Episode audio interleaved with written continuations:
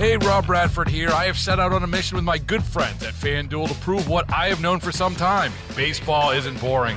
Now I have a daily podcast to prove it with some of the most notable people in the baseball world screaming baseball isn't boring from the mountaintops or at least agreeing to come on our show. Players, managers, GMs, and yes, even the commissioner of baseball, Rob Manfred. It has been a constant wave of baseball's most powerful voices. So join the revolution, subscribe, and soak in Baseball Isn't Boring. Listen on your Odyssey app or wherever you get your podcast. You'll be glad you did. It's the Chris and Amy Show. Check it out.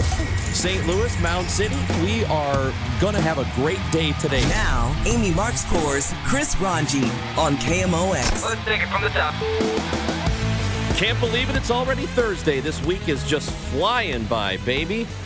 It is Chris and Amy today on KMOX. It is 1116. That's November 16th, 2023.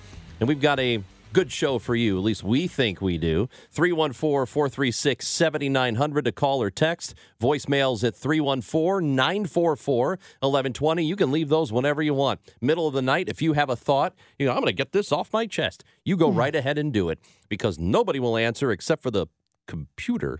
And you can also uh, follow us on all of the social media platforms at Chris Amy KMOX. Time now for the top of the order. The top three stories everybody will be talking about. We will talk about whether or not the meeting between President Biden and uh, Chinese President Xi Jinping was successful. It happened in San Francisco yesterday. Major Garrett joins us after the 1030 news. And the biggest TikTok influencer of the week is Osama bin Laden. Well, he's dead, but his letter to America is gaining traction with disillusioned TikTok quote unquote historians. And some protests at the DNC uh, building last night. They got heated to say the least. We will discuss that as well. We'll get Major's take on that, and some other things are coming up here on the show today. Again, Chris and Amy on KMOX. This morning I read Letter to America, which is Osama bin Laden's letter to America explaining why he attacked Americans.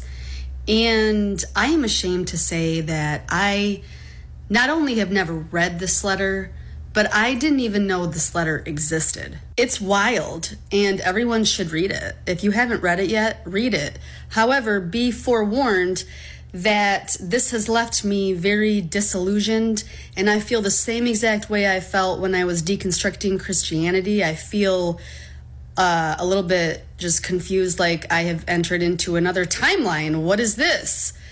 I just read a letter to America, and I will never look at life the same. I will never look at this country the same. I will never. I please read it, and if you have read it, let me know if you are also going through an existential crisis in this very moment. I need everyone to stop what they're doing right now and go read. It's literally two pages. Go read A Letter to America. And please come back here and just let me know what you think because I feel like I'm going through like an existential crisis right now, a lot of people are. So I just need someone else to be feeling this too. Okay, those are just some voices um, after on TikTok, the social media app, after watching or reading Letter to America, which was written by Osama bin Laden um, a couple about 21 years ago. It was written. It has, by the way, been widely available. You could have seen it. It's it's been posted, um, so it's not like it has been hidden from you. So you've you've had the opportunity to see it for all these years. There's no point in going over the content of the letter, and I don't I don't doubt that American foreign policy over the years has probably sometimes created an environment that made us a little less safe. I don't doubt that. I don't doubt that we have made mistakes. But there is absolutely never in in history there will never be a justification for terrorism. There's never a justification a good justification for what Osama bin Laden did. And what we're hearing are people who were either not alive when it happened or were alive but too young to really understand what was going on. So I I hate to make a blanket statement about young people because this isn't true. There are a lot of very very intelligent young people who do understand and have read about what happened on 9/11 and leading up to it and the aftermath of it. there are a lot of those very intelligent young people, but these people are idiots. Yeah. These are very stupid, stupid people, either willfully or not. There is no justification for what Osama bin Laden did. Well, n- no, there's not. And I think you hit the nail on the head with it being young people who view 9 11 in the same way that we, rem- you know, read about the JFK assassination. It was, it was a long time ago. It was before our time, or II. we were kids. Yes. And there, there's a lot of angles to uh, from which we should approach this. I'll just bullet point a couple of them. One being, this is not a coincidence that this letter is surfacing now while it has already been available. The Guardian put it out there years ago, uh, the letter to America from Osama bin Laden. Why is it gaining traction now? Well, if there's one theme in this letter is Osama bin Laden hated Jews. He hated the Jewish people. And over and over again, he talks about how the Jews, quote, control your policies, your media, and economy, and how awful they are. He also goes on and on about uh, homosexuality, how awful that is, and that the U.S. is spreading AIDS on purpose. So you can get the gist of the letter, but a heavy influence, a heavy emphasis on how much he hates Jewish people and anti-Semitic conspiracy theories. Well, so, just, he just did, didn't like the United States. Well, and he blames the Jews Generally. over and over and over again in it and how America is complicit with the Jewish people. So, again, I think this is not a coincidence as we see this rise in anti Semitism that this letter would suddenly resurface in popularity. But these younger people who are saying, man, this is just shaking my worldview, it's because they have no historical context whatsoever when looking at America. It's very popular to be self-loathing the United States and the West as if the America is the if America, the United States specifically is the worst most racist country that's ever existed. And I am the very first to acknowledge our original sin of slavery that the United States had. And we have plenty of it now. It's And not gone away. Racism. Yeah, Yeah. right. Yes. However, you have to compare America to other existent countries and not some utopia. Because if you compare America to a non existent utopia, yes, it is uh, flawed beyond redemption. But if you compare it to every other country that's existed in world's history, America has provided more freedom for more people across the globe than any other country in the hist of the history of the world. It's not the only free country in the world, but it has it, it has done There's a reason why people are trying to get here and have have always tried. Yeah, there's tried plenty to of get opportunity here. here. but there are a lot of great free countries around the world. We're not the only But one. do you understand how you you can acknowledge America's flaws and sins, but you see it in context with the rest of world history, which by the way, world history is brutal. World history is the most offensive book ever written when you look at the hatred and the racism and the slavery that has existed for millennia. It's awful. These young people on TikTok have reduced everything to a hero and a villain, and they're very myopic, minimal experiences, and think, wow, this has shaken my worldview, then you have a very flimsy worldview indeed. Yeah, I don't. Here's where I think the greater conversation goes. It's what, what has been happening since this letter to America uh, TikTok thing has gone viral. The conversation has been, well, TikTok is bad. Should we do something about it? Is it a threat to national security? And there are a lot of people who believe it's a threat to national security, but did so before something like this.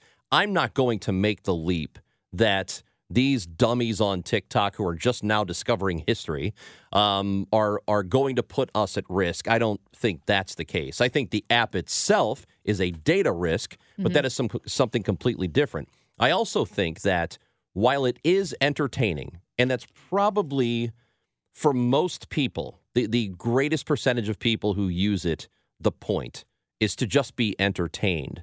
There is a dangerous element of idiots trying to revisit history who don't, as you say, have historical context, who weren't alive, who don't, mm-hmm. who haven't read about this, and have probably not been taught very much about what was going on 22 years ago. So there's there's a lot of that. I don't. I, I'm not going to make the leap and say it is a greater danger to the country. I think what we're talking about is a group, and hopefully it's an insignificant group of idiots who are getting their history from TikTok.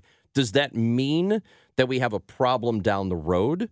Where these young people who are, by the way, these look like adults. They don't look like The- children. no, they're not children. So I mean, it could are- be 20 to 35. Yes, so they should have a Yeah. better idea of history. They should have learned history.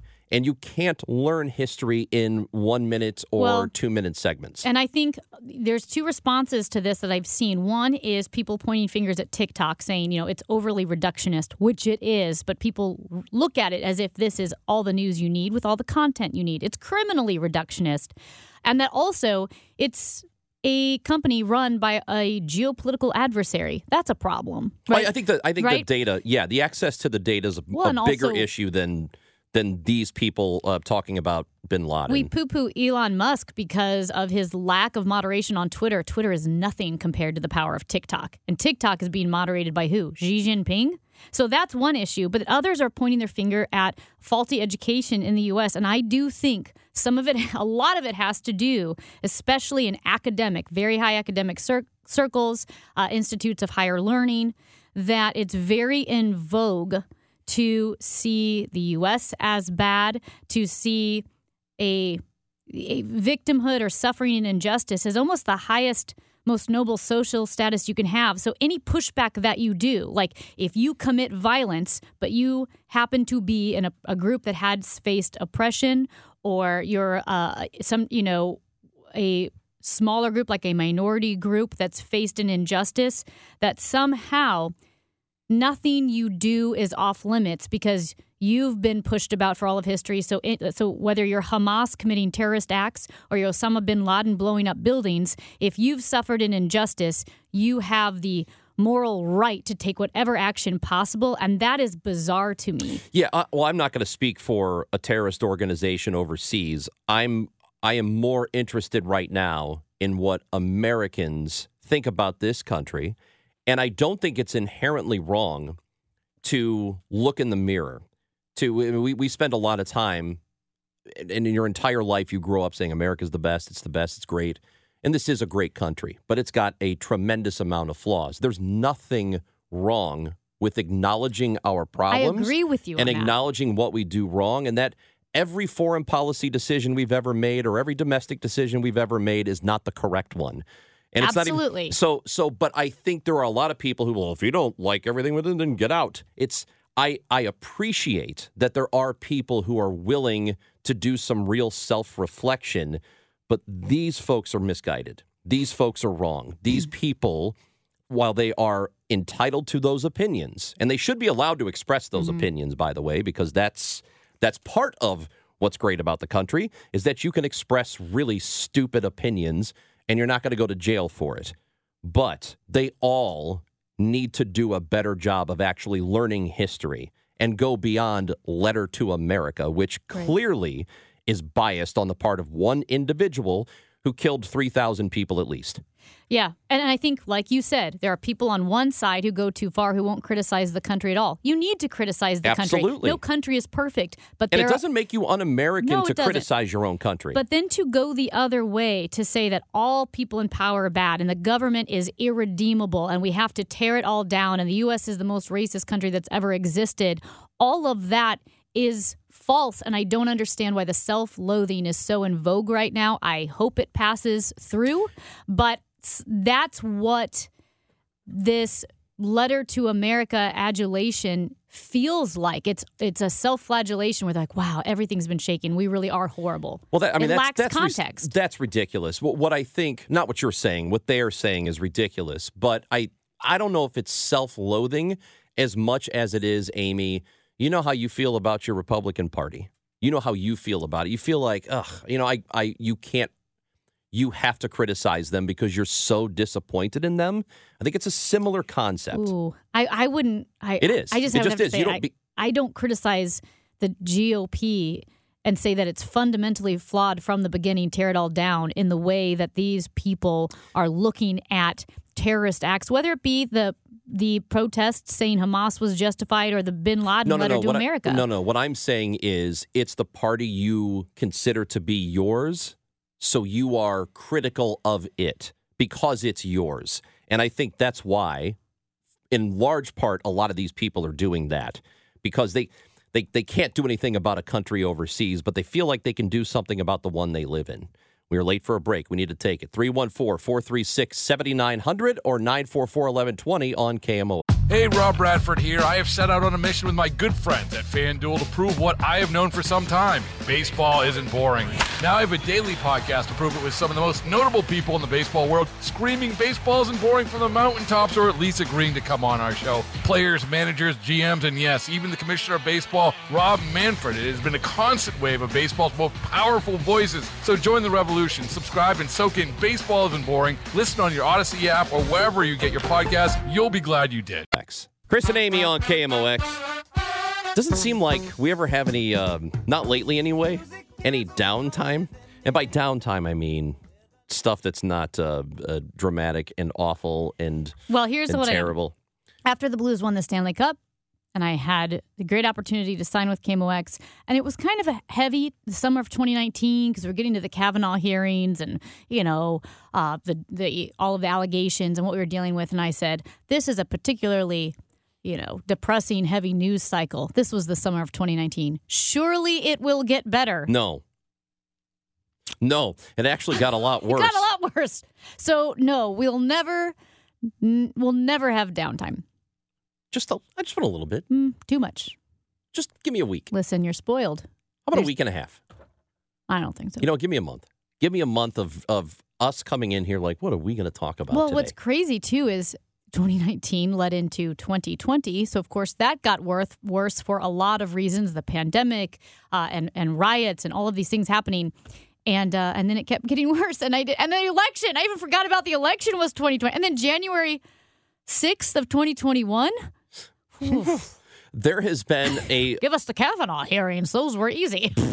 speaking of news. Jeez. A little bit has happened in the last 20 or so minutes. Uh, George Santos, after an investigation by the Ethics Committee, they found that there uh, may have been federal crimes committed. Um, he has said that he will not seek reelection. So, George Santos, the representative out of New York, uh, Mr. Sweater Vest, has been in all sorts of trouble uh, pretty much from the moment he got elected. We've been talking about him So do you as think- soon as he got elected, and it looks like uh, it's it's almost over for him. When he says that he will not seek reelection, do you think that means George Santos, as George Santos, won't seek reelection? But but there might be Oh, that but a- a Garth name Brooks change? alias. What Uh, was the Chris Gar- Gaines, Yeah, the Is- like is the right? grungy Garth Brooks. Christopher Gaines. yeah, what if George Santos pulls a Garth Brooks, Chris. Gaines moment I think that's and right. runs for reelection? Yeah, Chris Gaines. Yeah. That's the Garth Brooks alter ego, Yes. where he uh, had the emo hair. Yeah, he was like emo. that. What if there's an emo George Santos who, you know what I mean? He pulls that alias where he's a new person now. What if he comes in without glasses and uh, dyes his hair blonde? Do you think anybody will notice that it's a different person? He has kind of a distinct face, doesn't he? Yeah. He's got a distinct way of talking. I think he'd be found out.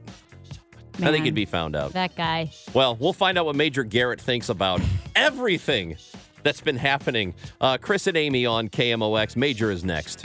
Chris and Amy on KMOX. It is after 10:30 on a Thursday, which means it's time to talk to Chief Washington correspondent for CBS News, Major Garrett, who is the author of The Big Truth: Upholding Democracy in the Age of the Big Lie, also the host of the Takeout podcast and the Agent of Betrayal: The Double Life of Robert Hanssen. Uh, two really great podcasts, and Major Garrett with us on the Cuivre River Electric guest line. Good morning, Major.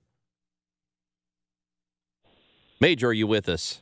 I am. Good There morning. Can you hear me? Yes, we hear you perfectly fine. So let's start with the most recent news George Santos and the Ethics Committee, um, their findings. So, what happens next? Well, George Santos just put out a statement saying that the Ethics Committee is completely wrong, unfair, biased, but he will not seek reelection in 2024. That will probably not quiet his congressional critics, and there are many in both parties. And there may be an effort now to uh, revisit the question of expulsion. The Ethics Committee report, uh, on a bipartisan basis, says many of the same things that the Justice Department has alleged in criminal indictments against George Santos that he knowingly filed false campaign finance reports, that he manipulated uh, potential donors and did other things uh, askew of federal election law and congressional campaigning regulations.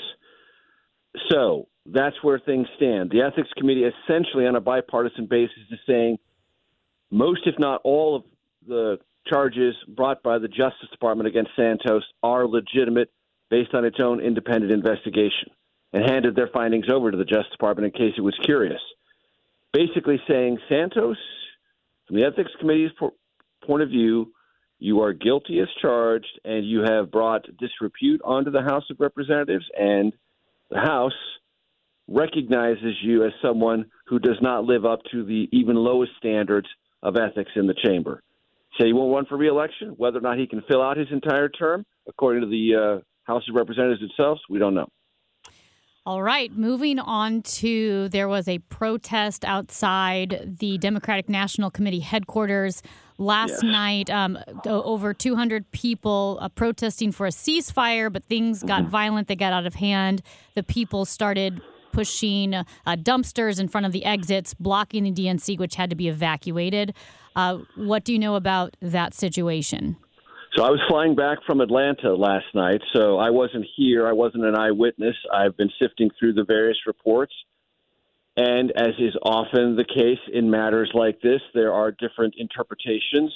Those who were protesting say Capitol Police were too aggressive in pushing them back and exhibited signs of intolerance and possible brutality many members of Congress who were inside the Democratic National Committee headquarters. And people should know you think about Capitol Hill on the House side of the Capitol, come down the hill ever so slightly, and slightly to the south, that's where the DNC headquarters is located. So it's in the general neighborhood of the U.S. Capitol, not right next to it, but pretty close.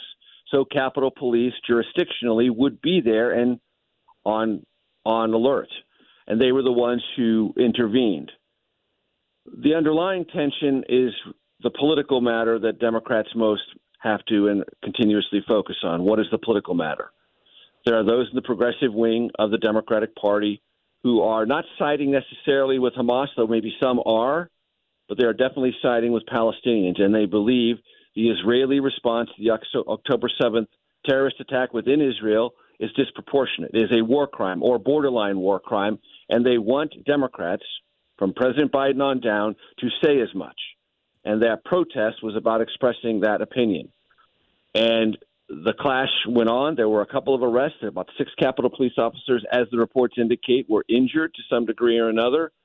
But this is an example and an illustration of the tensions within Democratic Party constituencies about what's playing out between Israel and Gaza. What have they done differently, if anything, about security. You would imagine it's pretty secure most of the time uh, anyway. Are they? Yes. Are they taking added precautions here? I'm sure they will. I'm sure okay. they will. And look, several members of Congress were inside the Democratic National Committee headquarters. Why? Well, because that is typically a place where members of Congress or senators will go to make fundraising calls. You can't, under federal law, and this is a good thing, not a bad thing, make fundraising calls from your office. you have to keep these things separate. So oftentimes members will go over to the DNC and work the phone banks to raise money. And so several were there. I don't know if they were there for that. They could also be over there for general meetings and uh, confabs with pollsters and strategists. Lots of things happen there. But several had to be escorted out and are escorted out in sort of a protected way to maintain their security. So it was a tense situation, very tense. And this is essentially something coming to the DNC doorstep that's been on college campuses across the country. Um, meanwhile, something we, we didn't talk about uh, in great detail was the pro Israel march mm-hmm. on Tuesday. Over 300,000 people. I know mm-hmm. 290,000 people went through the metal detectors. There were perhaps thousands outside of that. Uh, relatively, uh, or all I know of is, is that was peaceful. There was nothing going on there. Right, exactly. Uh, and those who are staunch supporters of Israel would say there's an important distinction and difference there to be noted that there are larger numbers of people who support Israel, will do so publicly, will do so peacefully, will do so as a part of their either religious heritage or their affinity for the state of Israel or their general sense that Israel is an ally and a democratic nation state in the middle of a very tough neighborhood. And let's compare and contrast the numbers and the activity. Things were not violent. They did not get out of hand in any way, shape, or form. in the pro Israel march, the smaller demonstration that was pro Palestinian, and in some cases might have been, I wasn't there, I don't know what people said, so I don't want to say, but it might have been slightly pro Hamas or maybe stridently pro Hamas. I don't know, but that's a difference. And this is the fault line that's existing in the country writ large. And I hope people will listen, if they didn't already, to last week's episode of The Takeout because I had Jack Reed, who's the chairman of the Senate Armed Services Committee, and we had a conversation about this. And he said, look, you can question the conduct of Israel in this war and not be anti Semitic. You can question the settlement policy for many years of the Israeli government, particularly under Benjamin Netanyahu in the West Bank and other places, and do so without being anti Semitic. You can support Palestinian civilians dying as a result of the Israeli incursion into Gaza without being pro Hamas. Yet, in our aggressively amplified social media culture, all of these lines, which can be clear, get blurred. And people get painted with one thing or another that puts them in the most strident and repulsive position, even if they're not taking that, which leads to confusion, which leads to rage, which leads to anger, which leads to conflict.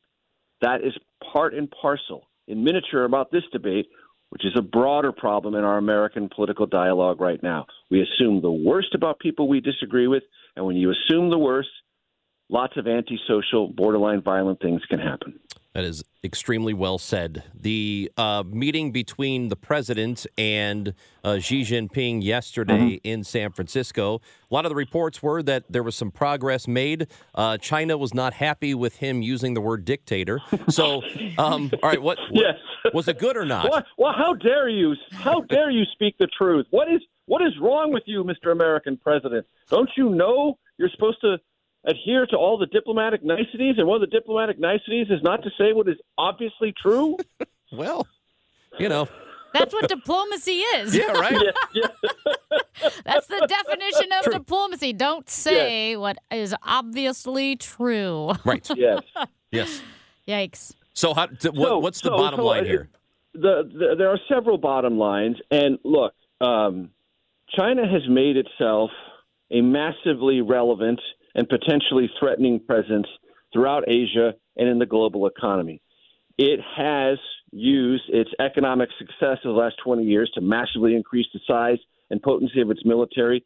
It is throwing its weight around in the South Pacific in ways that are alarming to the Philippines, Australia, Vietnam, and other countries, many of which are now drifting in our direction or running in our direction for protection.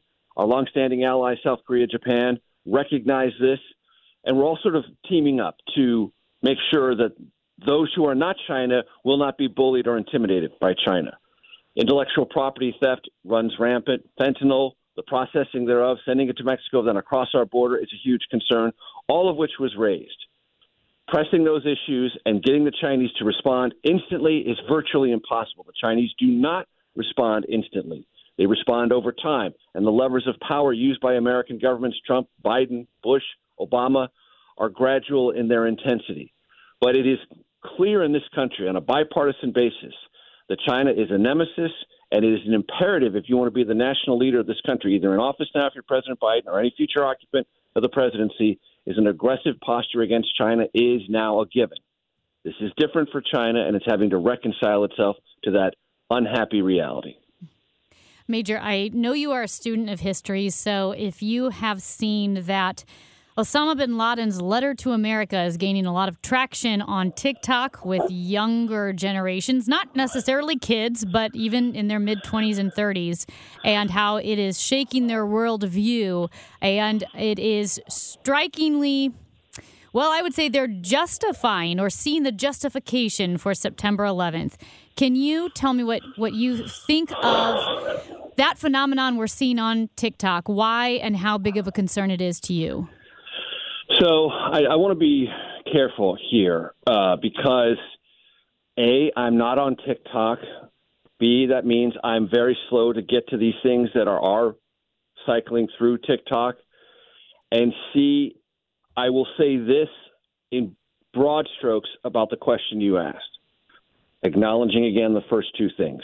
I'm not on, and I'm slow to the uptake when something is moving at a he- heavy pace on TikTok. For 20 and 30 year olds in our country, there is a question that is not sufficiently answered for them. And it's either a result of the way they were raised by their parents, the cues they got from their parents, the cues they got from public schools, the cues they got from the culture in which they were raised. They are less certain than I think any generation previously in America about the benefits and the strengths of our system. Not only are they less certain, they are becoming hardened skeptics about democracy, what it means, capitalism, what its benefits are, and the sense that the system in this country can, if you work hard and are diligent and play by the rules, can lead to your own success. They are not just skeptical, they are becoming hardened cynics about that. And this is something I think we need to be honest with ourselves about. And I've talked to people in union leadership, I've talked to people who work in evangelical and religious communities, and they sense this question that they get from younger either members or employees or participants like what is this thing america? Why, why, why, why do you think it's so great? I think it looks awful. And their core assumption is there's something really fundamentally wrong here and they're receptive to things that sort of question everything that you and I, and I think most people listening to our voices, not only assume, but fundamentally believe in. I fundamentally believe in the past, present, and future of the American experiment. But there is a generation that is deeply doubtful about that. And we need to understand their doubts and we need to reach out to them and explain to them the core benefits and the resiliency and the perpetuating nature of the American experiment to get them to understand why this system is not only different, but to my way of thinking, and I believe your way of thinking, and most people who can hear my voice way of thinking, better. We need to take the time to understand their skepticism is hardening. And we've got to reach out to them and explain in our own words why, though not perfect and sometimes dissatisfying, is so much better than any other conceived or conceivable alternative. Major Garrett, who is on the takeout this week? So, for a, many, many years, from 2012 to 2021, the Washington Post was edited by a gentleman named Marty Baron. Marty Baron, before that, was the editor of the Boston Globe. Before that, he was the editor of the Miami Herald. As an editor of all three of those newspapers, covered massive stories and won many Pulitzer Prizes. He has among the most formidable careers in modern American journalism. Marty Baron is our guest on the takeout this week. Got a text message from a listener that says, just wanted to let Major know his podcast, Agent of Betrayal, cuts into our show because I can't. Well, he's talking about our, our show here uh, because I can't wait to listen to the next episode. That's not how you're supposed to do oh, it. man, you can't get rid of us to listen. I mean, no, we you can't support. do. You can do Listen, both. You can do both. You can love both of us equally. Yes. Wow, Major. Yes. yes. Well, thank you. Thank you. Uh, to the texter, thank you. To anyone who hasn't jumped in yet, if you've been waiting for it to be in bingeable quality, today we dropped the final of eight episodes, at least so far. We may have a ninth episode, but right now it's eight episodes. You can listen to the whole thing. And I say with that, happy Thanksgiving. Thank you, Major. Happy Thanksgiving, Major. Thank you, Major Garrett. All right. See you guys. Uh, talk to you in a couple of weeks. That is Major Garrett, chief Washington correspondent for CBS News. No, you're doing it wrong, man. Yeah, it, you, there, We're there's podcasting 24 too. hours in a day. Bro, there's so much time to listen So to our show, the entire show on the podcast, on the Audacy app, and also on the Audacy app, Major Garrett's Mm. podcasts, plural, The Takeout and Agent of Betrayal. Both are great.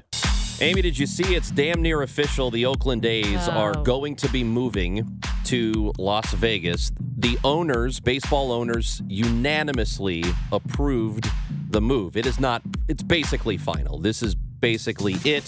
They are not yet sure, according to reporting, where they're going to play next year, the year after that, or the year after that, because it's still, let's see, through um, 2027. This move isn't going to happen for a while. So they have to figure out where they're actually going to play. They still could be playing in Oakland for about the next three or four years. And then they're going to Vegas. Well, I did see that the Montreal Expos Twitter account, whether it's real or not, I don't know, but it did tweet out we are heart the our heart Oakland. We heart Oakland. There is a yeah, uh, their love for Oakland, and so the poor Montreal Expos, they get it. It's well, there's no expos, and this I don't know if this is it, it- it's in a verified account, but what does that mean anymore? Right. It means nothing. Means so nothing. I don't know. But it's at any rate, it's kind of funny. Someone made a Montreal Expos Twitter account and then put "We Heart Oakland." Just really disappointing, man. Yeah. Come on, owner. I knew they were going to do it though. Every single owner voted for it. Those poor people in Oakland, I feel terrible for them losing a baseball team. They don't deserve it. Hey, let's change things up. We got a comedian coming up next. Lavell Crawford joins the show when we come back on KMOX. Baseball is in full swing. NBA playoffs are heating up, and your NFL team is gearing up for training camp. Listen to the latest on the teams you love here on the Audacy app. The biggest sports radio stations in the country, providing unrivaled local coverage of their teams, all in one place. Exclusive interviews with players, coaches, and team executives, streaming live and always available on demand. Stay in the know with your favorite teams right here on the Audacy app.